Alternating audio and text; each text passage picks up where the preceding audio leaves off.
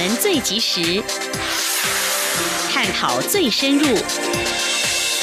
两岸 I N G 为您掌握两岸大小事。两岸 I N G 节目，黄丽杰、谭启贤制作主持。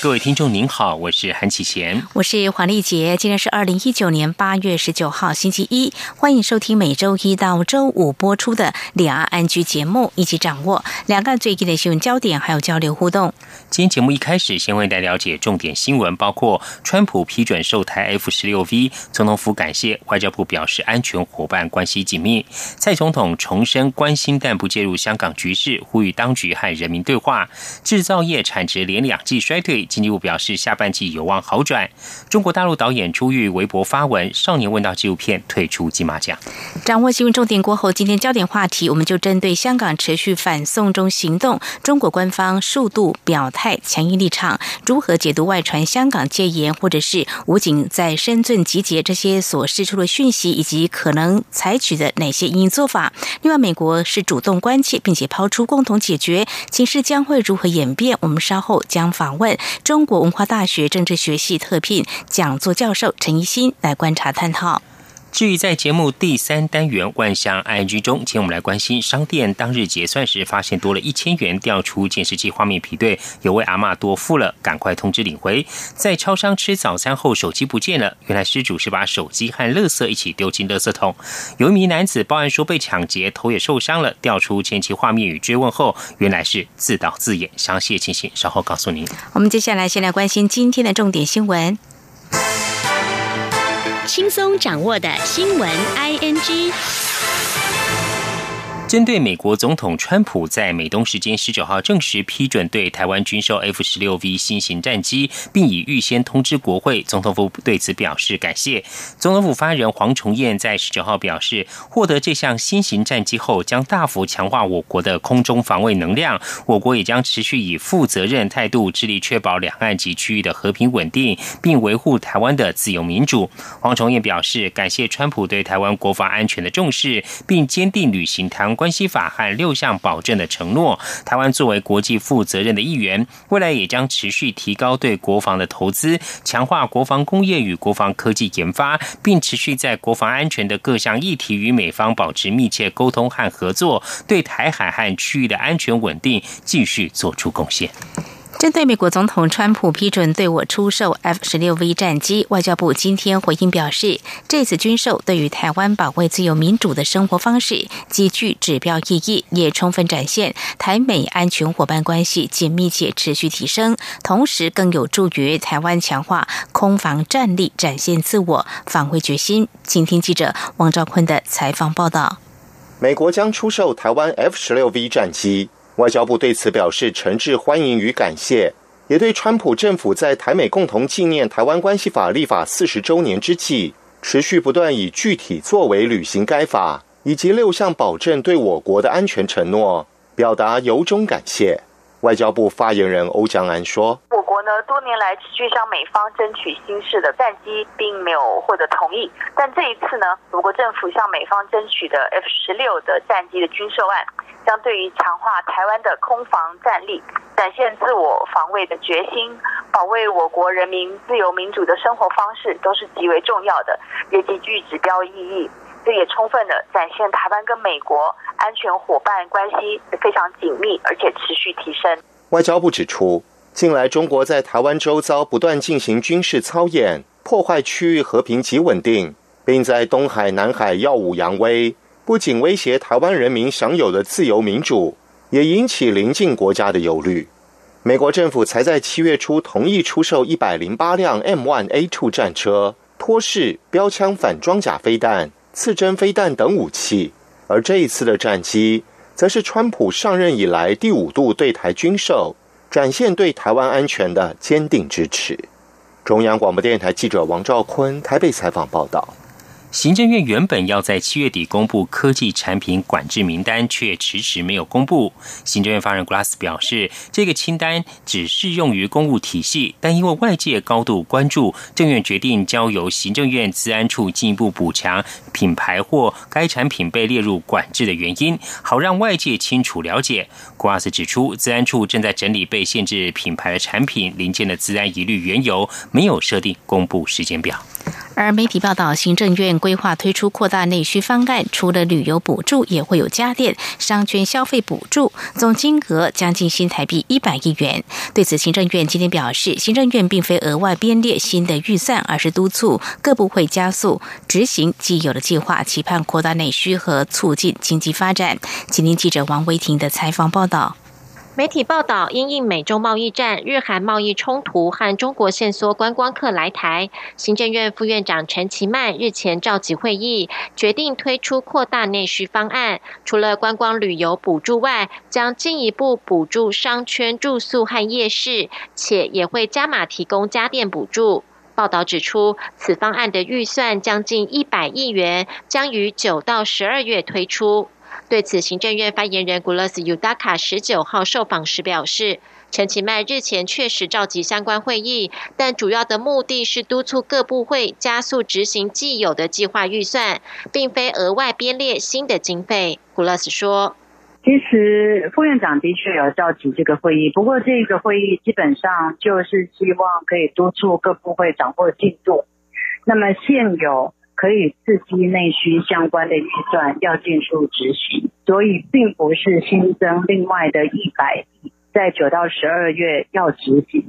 而是希望现有的预算原定的计划要掌握效率，赶快完成。Kolas 表示，盘点的政策除了之前行政院会通过的扩大秋冬国民旅游奖励计划之外，还包括危老建筑都更、社会住宅等。中央广播电台记者王威婷采访报道。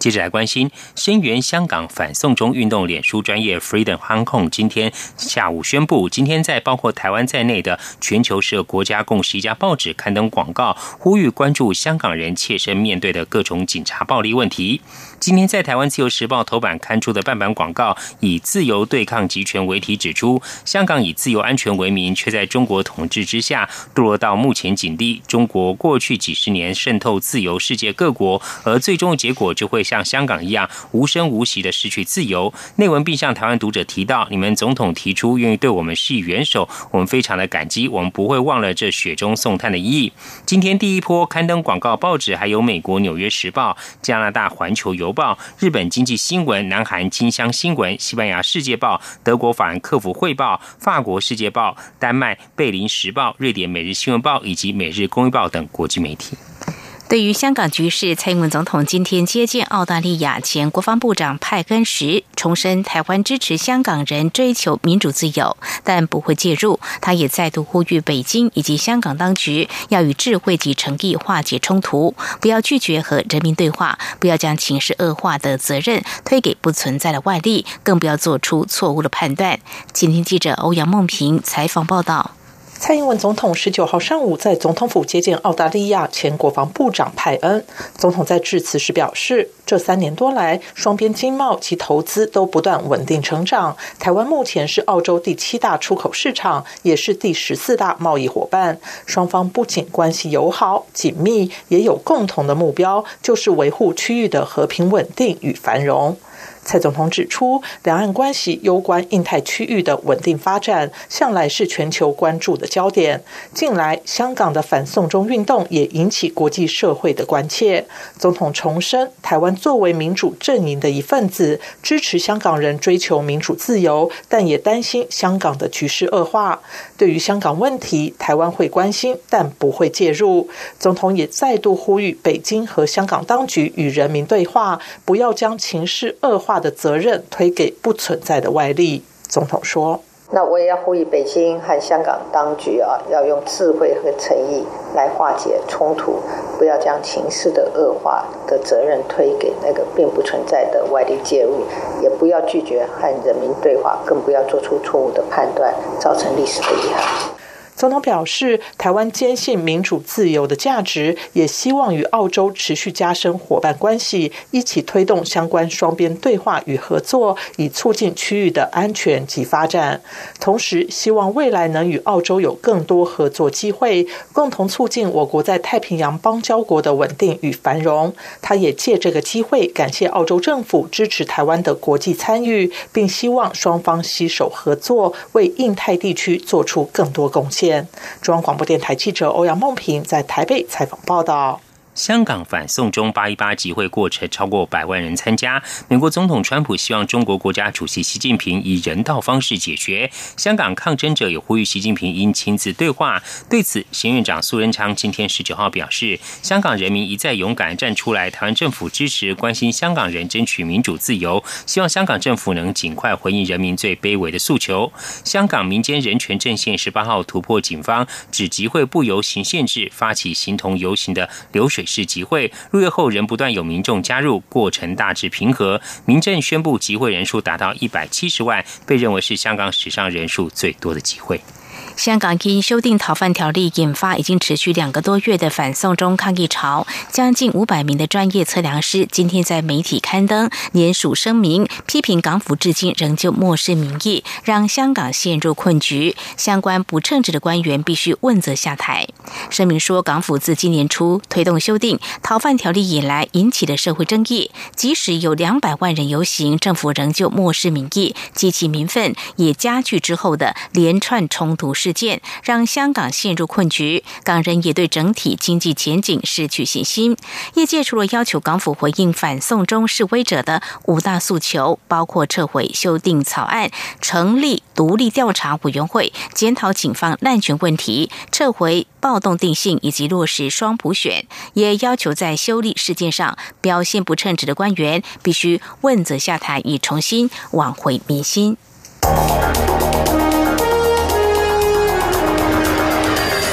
最敏锐的新闻嗅觉，延伸您的视野，让您听到最硬的两岸焦点。连线访问这次随团出访的央广记者王维婷。是的，今天在大陆福建平潭举办了一场两岸关系研讨会，对世界经济与亚洲会产生哪些影响呢？其中五百个是感染艾滋病的孩童，那分散在呃广东。从政经情势分析、两岸交流观察到新闻现场直击，两岸 I N G 有最多元的声音、多面向的观点以及最专业的剖析。请收听每周一到周五晚间六点到七点，由中央广播电台新闻部王立杰、韩启贤制作主持的《两岸 I N G》。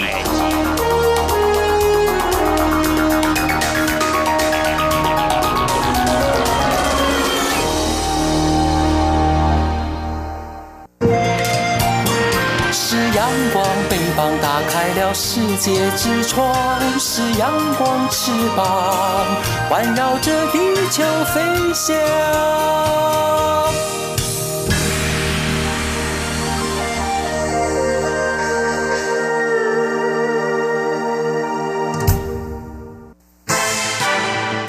轻松掌握的新闻 I N G。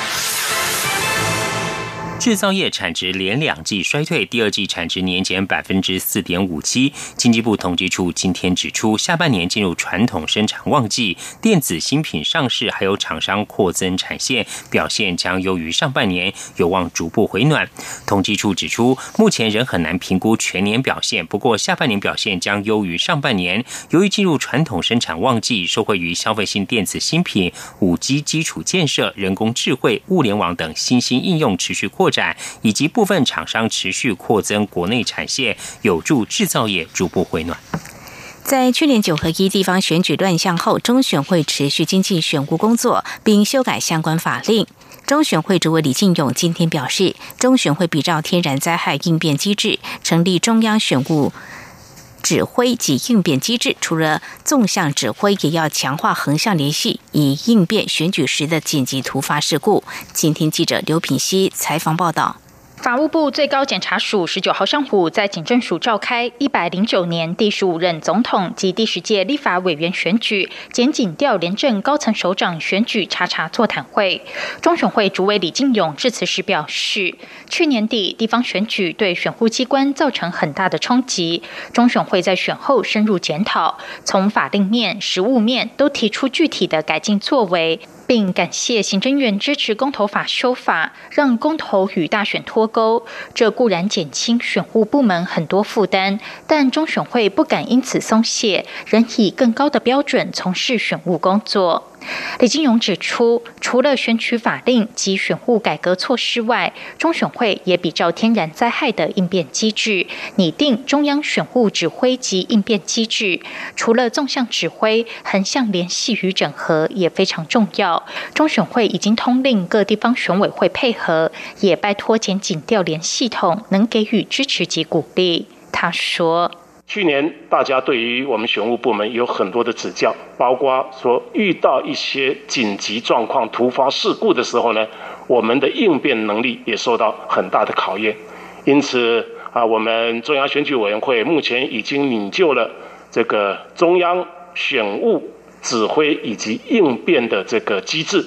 我们要比照天然灾害的应变机制呢，来设立这一个办法。李进勇说，距离明年一月十一号大选只剩下不到五个月，社会上选举的气氛越来越浓，希望相关单位透过不断研讨精进，以及各部门横向的协力配合，能强化整个团队的战力，顺利办好明年大选。央广记者刘品熙在台北的采访报道。行政院主计总处今天十九号举行记者会，宣布将于明年的九月到十月进行人口普查，还有住宅普查，预计会抽查一百万户，共四百万人。呼吁民众如果收到相关通知，不要以为是诈骗。以下记者杨文君的报道。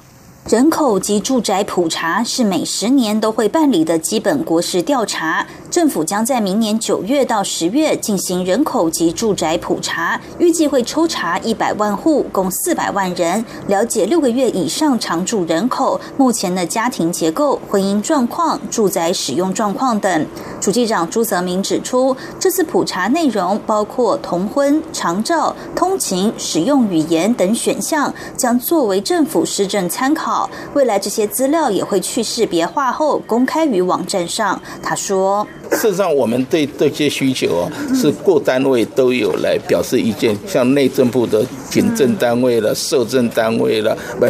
卫福部的社社政单位了，或者警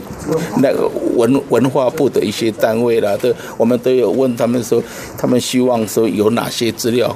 那我们都可以做的，我们都尽量纳纳入。主计总处强调，访查员有三不两会，包括不会泄露个人资料给任何人，不会询问调查表以外的事，不会请您提供账户存折。两会则是访查员会佩戴识别证，也会递送访问函，呼吁民众若收到相关通知，不要以为是诈骗。此外，为了让更多民众得知普查的讯息，主计总处也举办创意短片竞赛活动，总奖金高达新台币三十万元，邀请全国高中职及大专院校学生拍摄二到三分钟的影片，十月二十五号截止，将由评审及网络票选选出冠军得主。中央广播电台记者杨文君台北采访报道。林口长庚医院今天分享一起国内首起孕妇换肝案例，一名怀孕三个月的 B 肝带原者因为出现急性肝衰竭，必须要换肝救命，所幸及时等到大爱肝，不仅延续性命，也保住了胎儿。长庚医院希望透过这起故事鼓励民众要和家人充分沟通之后再签署弃捐卡，发挥大爱。今天记者肖兆平采访报道。三十四岁的某小姐不仅签了器官捐赠卡，十九号也穿上器官捐赠移植登录中心的志工背心，在林口长庚医院分享自己的故事，希望鼓励更多人签署器捐卡。某小姐是 B 肝带原者，去年好不容易怀孕，却在初期被诊断出是急性肝衰竭。如果不马上换肝，两周内就有生命危险，这让某小姐一家人相当愁苦。所幸即使等到了大爱肝，不仅让某小姐延续生命，也保住期待已久的新生命。因为这次的经历，更让她下定决心要签弃捐卡。他说：“其实我之前一直是愿意的，因为我先生很早以前就签过这个卡了，所以一直愿意。但是其实就是一直没有去实行，就是去签这张卡。对，所以后来我回诊的时候，我就直接签了。对啊，就是希望以后如果真的有这么一天的话，我也可以就是帮助别人。”其实全世界有过五起孕期换肝的案例，但只有两例是顺利生产，而台湾在过去并没有相关案例。主治的林口长庚医院医师李威正表示，虽然怀孕后期换肝相对稳定，但妈妈肝衰竭的情况已经不能再等。所幸团队成功抢救两个宝贵生命，也写下台湾第一起的特殊病例。他说：“因为基本上等于要照顾两个生命，那在肝脏衰竭的时候，其实它的血型什么都很不稳定，所以这个时候，呃，要照顾妈妈，要照顾小孩，当然是风险还是这是比较困难的。”这起个案令人感到温馨。不过，器官移植登录中心执行长、林口长庚医院器官移植中心副主任江仰仁坦言，虽然像眼角膜等组织的第二类器官捐赠数量近年是有慢慢提升，但包含心、肝、肾等的第一类器官依旧是相对缺乏。他说：“如果以所有的器官加起来，等待的人大概都是九千多到一万多了。那你如果说是各器官说的话，那当然最最缺的其实是肾脏啊，肾脏大概都维持在七八千人。那可是比对我们在目前洗肾的病人的话，依照健保局的统计，已经到九万多了。”江仰仁提醒，签弃捐卡不能光有热情，一定要先跟家人有充分沟通。如果真有个万一，家人才不会难以割舍。中央广播电台记者肖兆平采访报道。台北市政府卫生局今天宣布，台北市北投健康管理医院获得穆斯林友善医疗院所认证，这是继台安医院后的第二家获得认证的医院。北市卫生局指出，他们所辖的联合医院也正积极申请中，希望打造更友善穆斯林的医疗环境，一方面照顾国内的穆斯林民众，二方面也吸引国际穆斯林来台旅游。继续记者肖兆平的报道。台北市卫生局十九号宣布，台北市北投健康管理医院获得穆斯林友善医疗院所认证，这也是继台安医院之后，台北市的第二家穆斯林友善医院。北市卫生局引用卫生福利部二零一四年到二零一八年的资料指出，每年平均约有八千位来自马来西亚、印尼以及中东地区的国际病人使用台北市的医疗资源。另外，台湾穆斯林常住人口约有三十万人，而大台北地区就有八万人，且万事达卡国际组织发布二零一九年全球穆斯林旅游指数，更指出台湾是非伊斯兰教合作组织最佳旅游目的地的第三名，显示健全友善穆斯林环境有其必要。因此，北市卫生局进一步表示，北市联合医院也正积极办理资格认证，要持续增加台北市的穆斯林友善医院。获认证的北投健康管理医院副院长魏聪文表示，他们除了进行员工教育训练、辟建男女祈祷室、规划独立备膳区或清真认证的合格食材、建置净夏设施等外，也安排专属人力服务前来健检或就医的穆斯林民众，希望开发潜在的穆斯林市场。他说，台湾现在所欠缺的就是穆斯林的友善的环境，所以各医院包括餐饮业，我们如果可以提供更多的友善的这些餐饮医院，我想台湾对于在全球穆斯林广大的市场，我们去相当有开发的一个潜力。我们的医疗品质绝对不会输马来西亚，因为马来西亚一年的穆斯林的服务的人次超过百万，那我想台湾应该不止。北市府表示，为了积极开拓穆斯林旅游市场，他们除了前往印尼与马来西亚举办推广活动外，也邀请采线团来台体验友善穆斯林的医疗环境，希望让台北成为穆斯林的必游城市。中央广播电台记者施兆平采访报道。中国国家电影局日前公告暂停大陆影片和人员参加第五十六届台北金马影展之后，一直未表示退出的纪录片《少年问道》也正式宣布退出，让今年金马奖的中国电影参赛数量正式挂零。《少年问道》由朱玉执导，主角是中国道教学院四名研究生效法道士全真丘祖，以徒步起行的方式从北京白云观费时十五天走到山东栖霞太虚宫的故事。他们沿途为路边十多具猫狗及鸟类尸体安葬，诵经祈求早日投胎转世，展现道教的悲天情怀。以上就是今天重点新闻，稍后进行话题安居。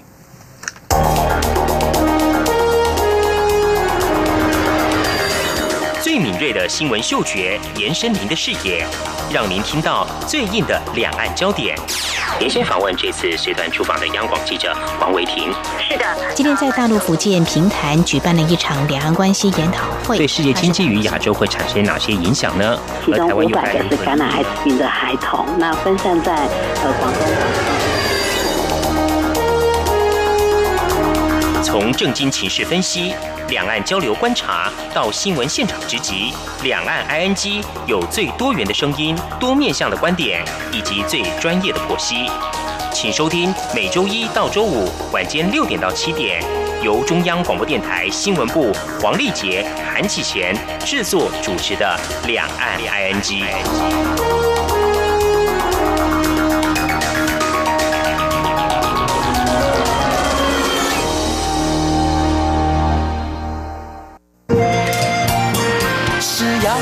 翅膀打开了世界之窗，是阳光翅膀环绕着地球飞翔。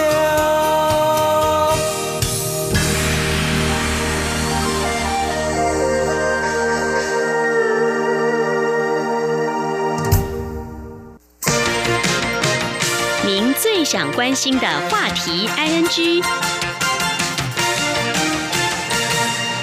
这里是中央广播电台，听众朋友现在所收听的节目是两岸安居。香港民众因为不满香港政府修订逃犯条例，自三月便发起了反送中游行，尤其六月之后，除了罢工、罢课、罢市之外，集会游行多次爆发民众互殴和警民流血冲突。虽然港府已经宣示修例已经寿终正寝，不过到昨天仍旧有港人上街示威，而讯息还显示在三十一号可能还会有另外一场上街示威的行动。针对香港反送中的行动，中国大陆在表达支持港府及港警的因应做法态度外，也以出现恐怖主义的苗头表态打击不手软，因应相关情势发展可能会采取哪些做法？而美国曾经提出美中双方共同处理反送中，显示出哪些讯息呢？相关议题我们今天节目中访问到中国文化大学政治学系特聘讲座教授陈奕新，陈教授我们观察探讨，非常欢迎陈教授。您好。两位主持人好，我是陈奕新，呃，各位听众好。好，非常欢迎陈教授。我们时间先往回推到大概十天前左右，香港因为反送中行动冲突暴力升级，当时外传可能会宣布戒严。先请教老师哦，中国大陆或者是港府相关的动作是否会采取香港进入紧急状态？您观察可能会有哪些的考量或观察面向呢？呃，目前为止呢，这个香港的这个形势呢，还可以算是在控制中，可控范围内，还没有爆发到大规模的流血冲突或者暴力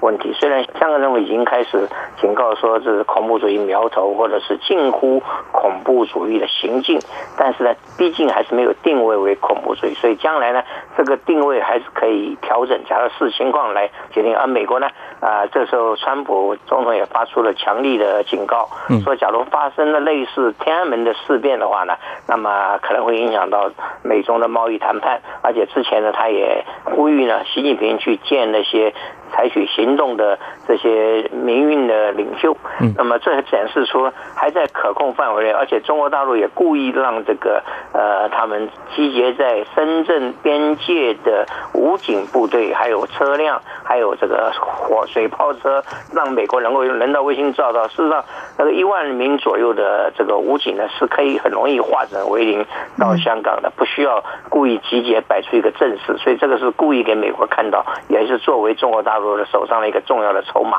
而美国呢，它当然用贸易战来作为筹码，啊，还有其他的很多啊工具也是有的。所以双方呢，在现在来看呢，跟呃一九八九年呢，可以说是三十年前的这个天安门运动呢，不可同日而语。当时中共呢，没有那么多的呃想法，也没有那么多的工具可以使用，所以说最后就是武力镇压。啊、呃，现在呢，中国大陆有更多的工具，经济工具，呃，这个媒体的工具，各方面的工具。啊、呃，它现在是比较，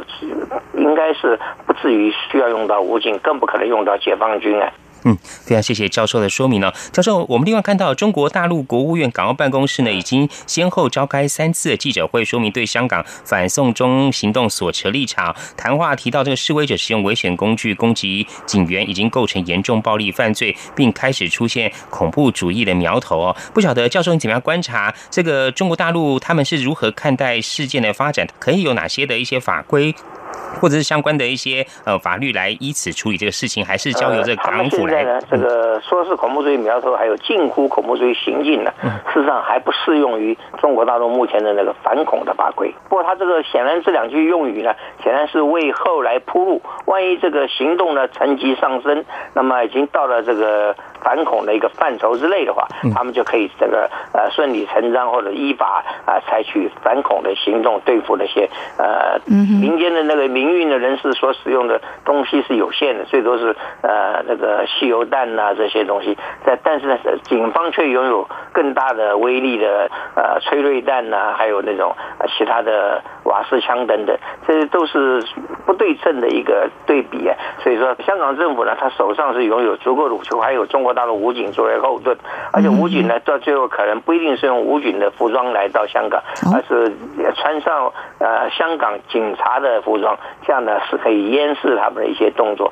这个都是可能的。但我相信呢，可能行动不至于失控。最近的一些行动显示出了，呃，双方都采取比较节制的行为，呃，所以说这个目前来看呢，啊、呃，和平收场的可能性还是存在的。嗯哼，刚才你有提到美中贸易战可能是未来中国大陆在思考怎么样因应香港局势的考量之一哦。不过刚才我们也有提到，这个武警呢在深圳集结的训练，如果时间往那个时候来推，中国大陆。那个时候，呃，是为什么会有这样子的一个讯息传递出来呢？就您的观察，我想就是因为那个时候呢，美国川普政府不是说。呃，突然关切香港的这个这个情况了吗？嗯，过去他从来没有那么强烈的关切，甚至在呃六月份 G 二十 会议的之后呢，他还跟金正恩招手说要跟他见面。那么事实上呢，习近平在之前也访问了平壤，就做球给川普，让他在六月的这个 G 二十 之后立刻能够让这个川普总统在二十四小时之内的就跟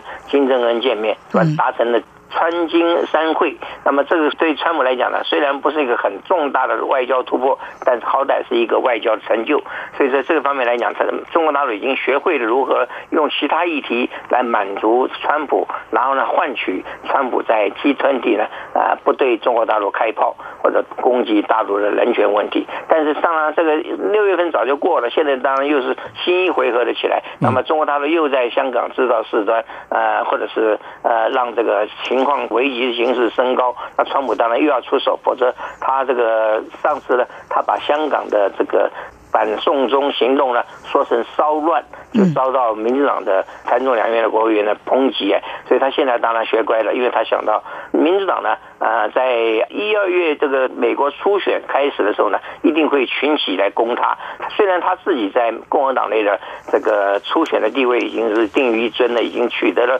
共和党的这个总统参选人的资格，但是他却担心呢，民进党的对手会不断的利用这个香港问题来攻他，所以他当然也表示对香港问题表示关切，甚至人人道牌也打出来了，说希望中国大陆能够以人道方式处理香港问题。嗯，嗯哼，是。那么回溯呢相关的事件，中国大陆的表态呢更有意思了。在七月份的时候，针对香港反送中情势发展，中国大陆当时有发布一个呃新时代的中国的国防白皮书哦。呃，有人做了一些询问，那么发言人提到所谓驻军法，那么外界就有很多的解读。那个时候中国大陆的考量观察又是什么样的一个动作跟思维？呃、事实上呢，中国大陆在香港本来就驻有解放军，是。那么武警呢，随时是可以从中国大陆调过来。那么假如他要遮人耳目的话，可能就武警换上香港警察的衣服，那这样更难分出来谁是武警，谁是香港警察。那么还有呢，中国大陆呢，事实上呢，当时的这个国防白皮书，我想它针对的不是香港，否则就有点大炮打小鸟了。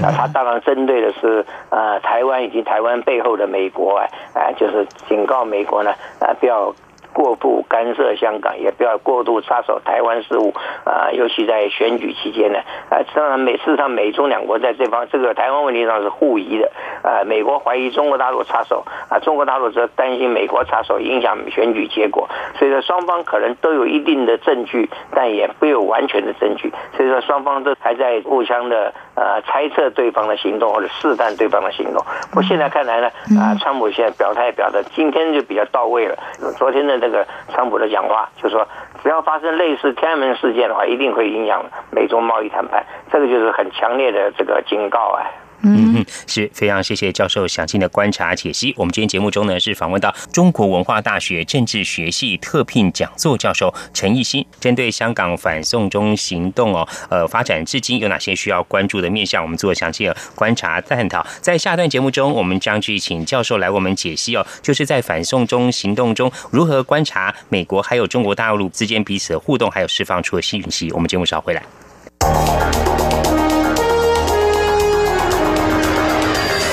最敏锐的新闻嗅觉，延伸您的视野，让您听到最硬的两岸焦点。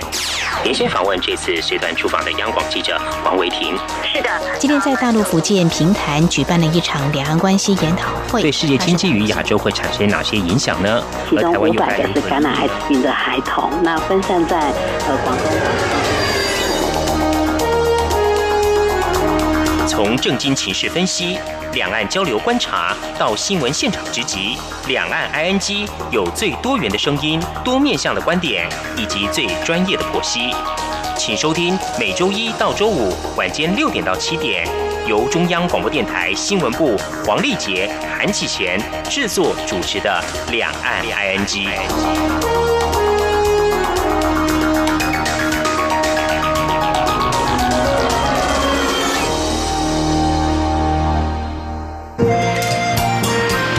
阳光翅膀打开了世界之窗，是阳光翅膀环绕着地球飞翔。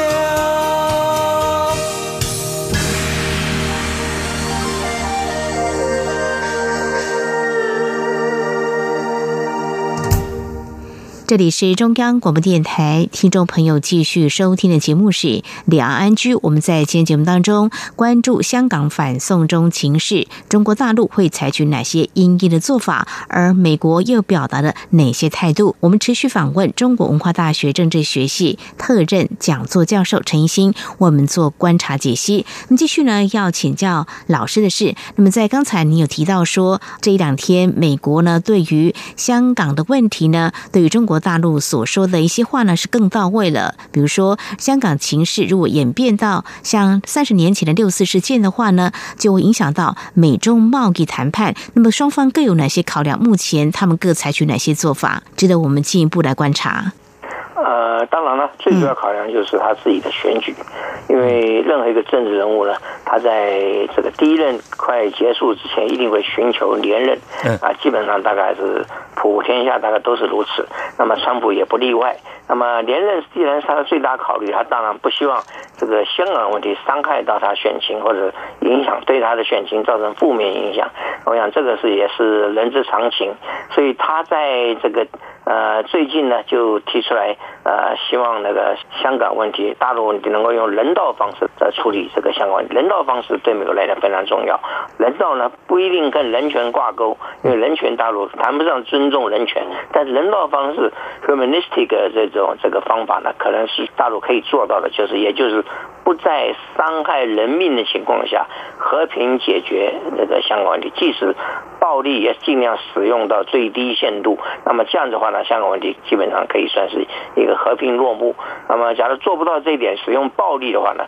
造成类似天安门事变的话，那么按照川普的今天的说法，就是美洲贸易战就会受到全面的影响，甚至美国也不得不对中国大陆记起这个制裁啊，就跟一九八九年天安门事变之后一样啊。虽然后来天安门事变的制裁呢，啊半年多后就慢慢的有雷声大雨点小撤销了，但是即使这半年的制裁也对中国大陆造成很大的经济的负面影响。那么现在来看呢，呃，中国大陆呢也是刀出鞘，但是没有挥出去，剑在弦上也没有射出去。那么情况呢，我觉得是紧张，但是并没有到失控的地步。因为中国大陆呢 也, 也比较有信心呢，经过三年的发展呢，它有信心，有更多的工具在手上。那么香港当然要也了解到，呃，他们这次的示威已经让中国大陆做了某种程度的让步，包括反送中这个运动呢，这造成了中国大陆宣布呢，这个香港的犯罪条例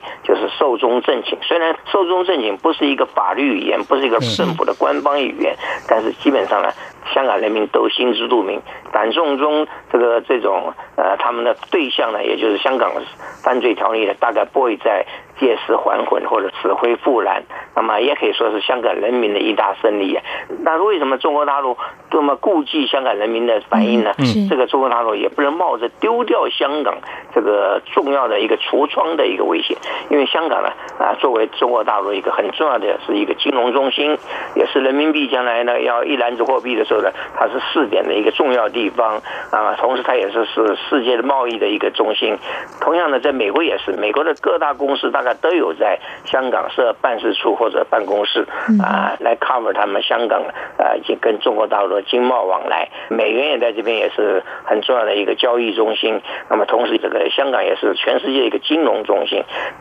那么中美两国都不希望香港形势恶化，因为形势恶化呢对两方都没好处啊、呃。中所以说双方在这个冷战以来呢，大概也有呃三十年以以上的时间。那么双方在这边呢，呃就是斗而不破，维持一个斗而不破的局面。美国的做法就是，虽然手伸到了香港，但是并没有直接公开挑战大陆在香港的主导地位。而中国大陆也很巧妙的，就是跟美国呢发展出一种交换的关系。所以必要是我们刚刚上一节提到的这个，就是啊，习近平呢替呃，川普特朗普呢做个球，让他见北韩的领导人金正恩，然后呢，让川普呢不在 G 二十 的会议上面放炮攻击中国大陆的人权问题。那么这个都是双方呢可操控的一种行为，这叫做一种交换的关系。那么未来我相信还是一种交换的关系。当然，双方最大的赌注就是中美贸易战，双方也不希望中美贸易战恶化到不可收拾的地步。那么这样子来看呢，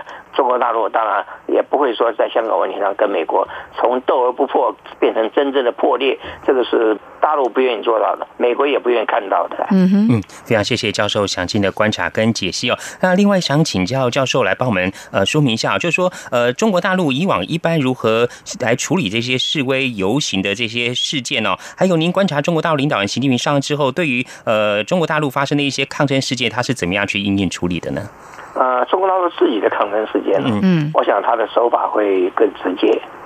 因为在他的脚底下是不容许，香港毕竟还有一个一个水道，香港跟深圳之间还是有一个水域，那么所以说中间还是有很大差别。那台湾问题就更复杂，因为台湾问题距离大陆更远，所以说大陆更要迁就台湾的很多一些做法啊。就算是现在他比较不太在乎台湾的政党轮替，但是基本上呢还是希望呢跟台湾维持一个不会太糟的关系，即使民进党执政期间，那么也希望不要破裂到公然抗争或者对抗的一个状况。所以这个情况下呢，大陆处理一定有它的分寸。香港毕竟是它的呃，可以说早就已经回归大陆了，所以说它必要是会采取一些强制的行动，但是要顾及到国际的呃观感，所以它这方面呢还还是比较小心的，因为破坏了香港的形象，对他自己也没好处。把香港呢搞乱了，经济搞坏了，他可能要花更大力气来修补啊，这都是大陆也不愿意乐见的。那么所以说啊，现在来看呢，透过各方的这个互动呢，那么加上美国的介入，那么大陆对于这个香港问题是比较有信心的。好，非常谢谢陈教授您提出您的观点哦。的确，香港反送中示威持续不断，也引起国际社会的关注。那么有部分国家呢，也都对香港的反送中示威行动表达了声援哦。不过我们再来看，就是说我们观察香港从这个主权移交中国大陆之后，这民主自由度跟英国殖民时期有什么样的差异呢？我们因为是看到香港民众呢反送中行动，其实他们到后来有喊出所谓五大诉求，五大诉求之一。其中也是争取真普选哦，这是二零一四年的时候的雨伞运动他们所喊出来的哦。呃，从这个怎么样来观察这样子的一个情况呢？呃，其实，在港英政府的时候呢，香港是有一定程度的自由，但是却没有民主。什么时候看过有选举？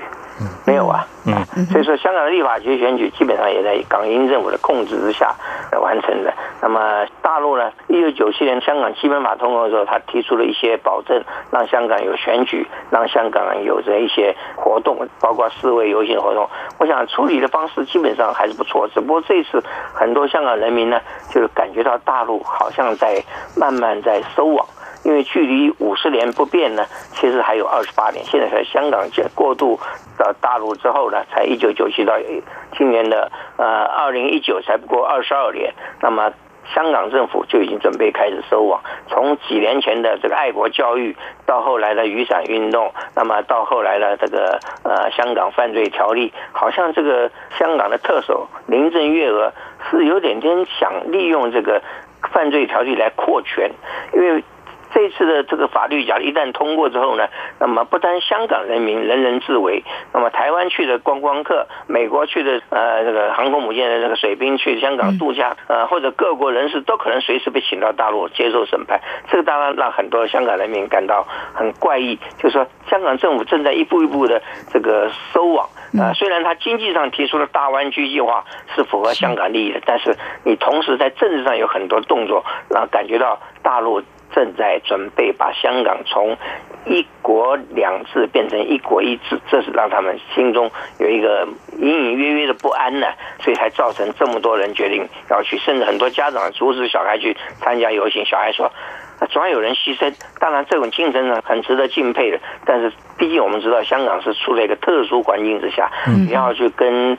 香港政府背后的中国大陆政府去对抗，那现在显然时机还不成熟啊。嗯，是，非常谢谢教授的解析哦。教授，那最后请教您哦，您观察这个随着反送中行动的一些发展，那未来可能呃会告一段落之后，这对香港会产生哪些影响？还有中国大陆在呃香港这次爆发反送中行动后，未来在这个一国两制下对香港的治理，它会怎么样的调整呢？您的观察？第一个，呃，我想香港的经济在这次反送中运动后呢，已经受到了伤害，那么它的金融中心的地位也可能受损，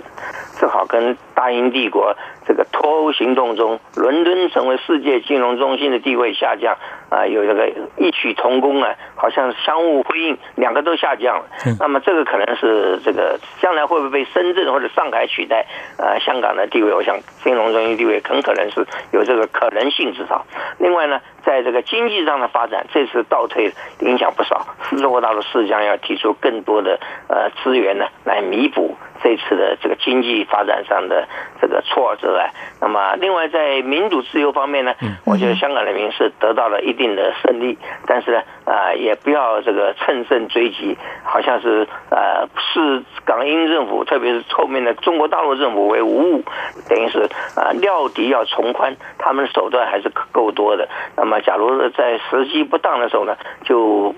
贸然发难，呃，攻击港英政府，攻击大陆，让大陆呢，呃，别无选择，那可能会造成更大的悲剧，也就是川普所说的这个天安门事变在香港重演，那当然会影响到呃全世界对香港的观感。啊、呃，这个当然我看也是香港人民啊、呃、追求民主的精神固然值得尊敬，但是也要视时务者为俊杰，毕竟现在呃香港还是牢牢的掌控在中国大陆手上，啊、呃，中国大陆的领导呢啊、呃、也没有产生呃很松动的现象，所以这个时候呢去推动呢自由民主不是不可以推动，但是要适可而止，呃，采取进两步退一步的这种方式，才有这个比较成功的可能。嗯哼，好，非常谢谢陈教授你的解析跟提醒。这是在今天我们关注香港反送中示威行动持续至今还没有平息，预计可能会在三十一号还会发动新的一场的示威行动哦。那么中国大陆，那么目前因应相关情势发展，可能会采取哪些做法？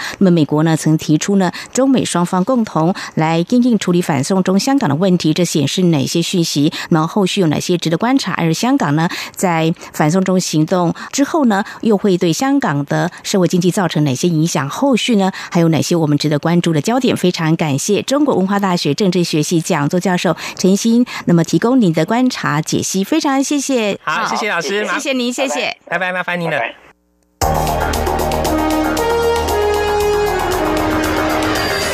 最敏锐的新闻嗅觉，延伸您的视野，让您听到最硬的两岸焦点。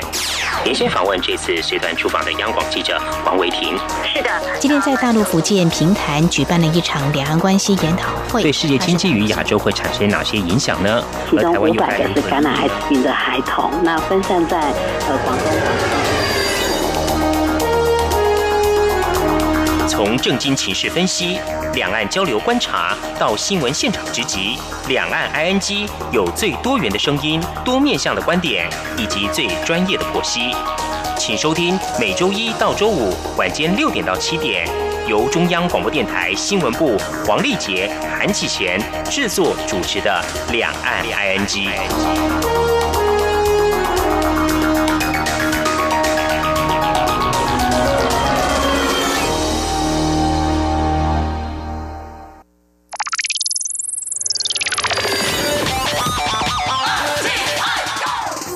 起至九月二十九号，票选台湾最有 feel 声音，投稿台呼或分享脸书贴文，就可以抽智慧型手机、防水型摄影机等好礼哦。活动详情请上央广官网 triple w 点 r t i 点 o r g 点 t w 或者是 Google 关键字“台湾最有 feel 声音”，票选投稿抽好礼。台湾最有 feel 的声音，尽在中央广播电台。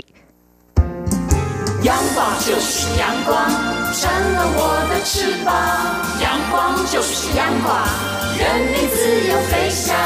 阳光就是阳光，世界在我肩膀。阳光是你，是我生命的翅膀。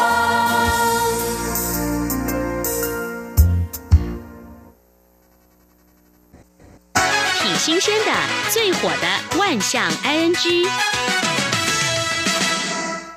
这里是中央广播电台，您现在所收听的节目是两岸 I N G。 到了万象 I N G 单元，丽姐，现在啊，大家是人手一支智慧型手机，对手机的依赖也是很深哦。嗯，如果说不小心遗失了，那真的是心情很紧张哦。一来担心自己的资料失窃，二来就是对外联络的那个管道就变很少了哦。对，我们看到有一个女网友，她在脸书社团贴说，有一天她去超商吃早餐，结果吃完回家才发现说自己的手机不见了。嗯，于是他用家里的电话就打这个手机电话号码，嗯嗯嗯，有响但没有人接哦，然后他就跑回去超商跟店员讲说，可不可以调阅一下监视器啊，嗯，看看是谁拿走或是怎么样子。结果店员说，很抱歉，我们的监视器必须店长哦才能够调阅。哇，刚好店长今天休假，嗯，那所以可能要等明天了。嗯，那这时候呢，有另外一位店员就跟这个女网友讲说，你再打打看，嗯，搞不好现在那个捡到的人他接听电话，看会不会还给你这样子。哎，嗯，这时候啊，就发现在超商的一角响起他熟悉的手机铃声哦，所以呢是掉在这边吗？就他就循声去找，哦，就发现啊，原来是在垃圾桶里面。啊，可能是不是把垃圾一并丢丢掉了？对，他吃完早餐就把这些东西跟手机一起丢到垃圾桶去。哎，这个情况我在之前有碰到过，家里面的小朋友啊，嗯、搭车然后才发现他的手机不见了，嗯、然后就赶紧呢跟家人求救说，我的手机不晓得掉在哪里。嗯、然后我们大概时间算算，大概整整找了三个钟头，嗯、依循着这个他所经过的路线，嗯、然后去一家购物商店呢，嗯、去找寻，找了两次，然后店员还帮我们调阅那个监视器，嗯、也找不到。然后到这个客运车的车站呢，去询问了两三家的这个客运售票亭呢，嗯、也去问了，也都没有。嗯、然后回家找了两三次，也都没有。哦、那最后呢？后来在家里头，然后丢在床上，嗯、但是因为它转成静音，哦、所以拨打 N 通也都没有听到。哎，有时候这个收东西哦，没有注意。或放哪边没有注意，哎，就把一起把它收走了。就这位小姐呢，嗯、是吃完早餐丢垃圾的时候，就顺手把手机丢到垃圾桶里头去啊。嗯、不过幸好是有找到了。嗯，另外这是发生在中国大陆浙江，有一名男子啊去警察局报案，说他被抢劫了。嗯，然后他头呢还因此受伤了。嗯，就警方就调了监视器之后啊，发现他讲这个路段啊，在那个时间并没有发生有抢劫的情况。哎，嗯，那就怪喽。这时候警方也接到一个报案。是这名男子的哥哥打电话来，嗯，说他的提款卡被盗领，嗯，而且分很多次盗领他，嗯，那这个应该是知道提款卡密码的人才肯盗领嘛，嗯，就最后警方就再询问这名男子，这名男子才坦诚啊，原来是因为他把自己家的钱花光，又去把哥哥的提款卡里面钱领了完了，也花光了，啊，那还不出钱来，所以他才假报说是因为被抢劫啊，啊，所以他是自导自演，对，最后被警方呢，嗯、依法送办。另外看到这个也是监视器拍到，让大家很傻眼啊！这中国大陆的湖北有一对情侣啊，赶搭地铁，一到这个月台的时候啊，男生看到这个地铁门快关了，于是呢一个箭步就冲上前去，嗯，本来他们两个人是手牵手，就要放开女朋友的手就冲进去了，哦，就这时候呢门就关起来了，所以他女朋友呢就留在月台上了啊？怎么会这样？那这太紧张了，还是怎么了？故意的吗？哎，还是看到有车子可以上就不顾了女朋友？嗯、哇，就是网友在下面留言说回去要跪算盘，嗯、怎么可以这样子呢？哎，某种程度说是考验人性，还是说这名男子呢他有这种习惯性的反应，就是遇到紧张的时候先顾自己啊？这个都被监视器拍下来。觉得眨眼哦，嗯，讲到这个监视器啊，我们一般的车辆哦，现在基本上都有配备监视器哦，怕有一些行车纠纷。嗯嗯、那如果是骑摩托车的话，路上难免会有一些状况嘛，所以现在很多的机车骑士呢，也在车上配监视器哦。除了说装在车上呢，也有在安全帽上面的装着，可以拍前面的一些路况。嗯，这时候有网友有一天去吃早餐的时候，嗯、看到门口有一辆机车呢，也有装行车记录器哦。不过这记录器是装在车的尾端，而且很大只，跟我们一般商店的这种监视器一样这么大只。为什么要装？这个要停车也蛮困难，不方便，还是说这个很酷炫吗？哎，这个是很酷啦，大家看完之后一直看着它。那不过这个监视器呢是朝后面的，嗯，好像是倒车的监视器这样子哦。不晓得这名骑士是安全帽或者前面也有装。另外有一名阿嬷到台湾的一家连锁超市去买东西，嗯，就早前回家了，结果晚上店员在结账的时候发现怎么多了一千块，账目不符合，嗯、于是就调监视器来比对，就比对比对啊，才发现是这名阿嬷多付了一千块。哇，这个店员好细心又诚实啊！哎，所以就赶快联络着阿嬷的家人，嗯，就叫阿嬷赶快来店里头，他们把这一千块还给这个阿嬷哦。哦哇，这个阿嬷家人觉得说这个店员真的很贴心哦，嗯、而且把这个监视器调出来比对啊，真的是耗费心力啊。嗯、另外看到在台湾的南部啊，有一个地方也是被监视器拍下来，嗯、有一对母女啊骑摩托车经过一家工厂，眼看四下无人，就把垃圾丢在这工厂的门口。嗯哎，都被监视器拍下来了。嗯，他们正准备走的时候啊，后面就有一个骑士经过，热心的骑士呢就问他讲说：“你怎么可以把垃圾丢这边呢？”嗯，这一对母女才很尴尬的把这个垃圾拿走。不过呢，全部都被监视器拍下来了。嗯、所以这个监视器蛮好用的，通常会看到或听说，像这种状况会各执一词，嗯、然后对方就会说：“你拿出证据来啊！”啊不是我丢的。对对对，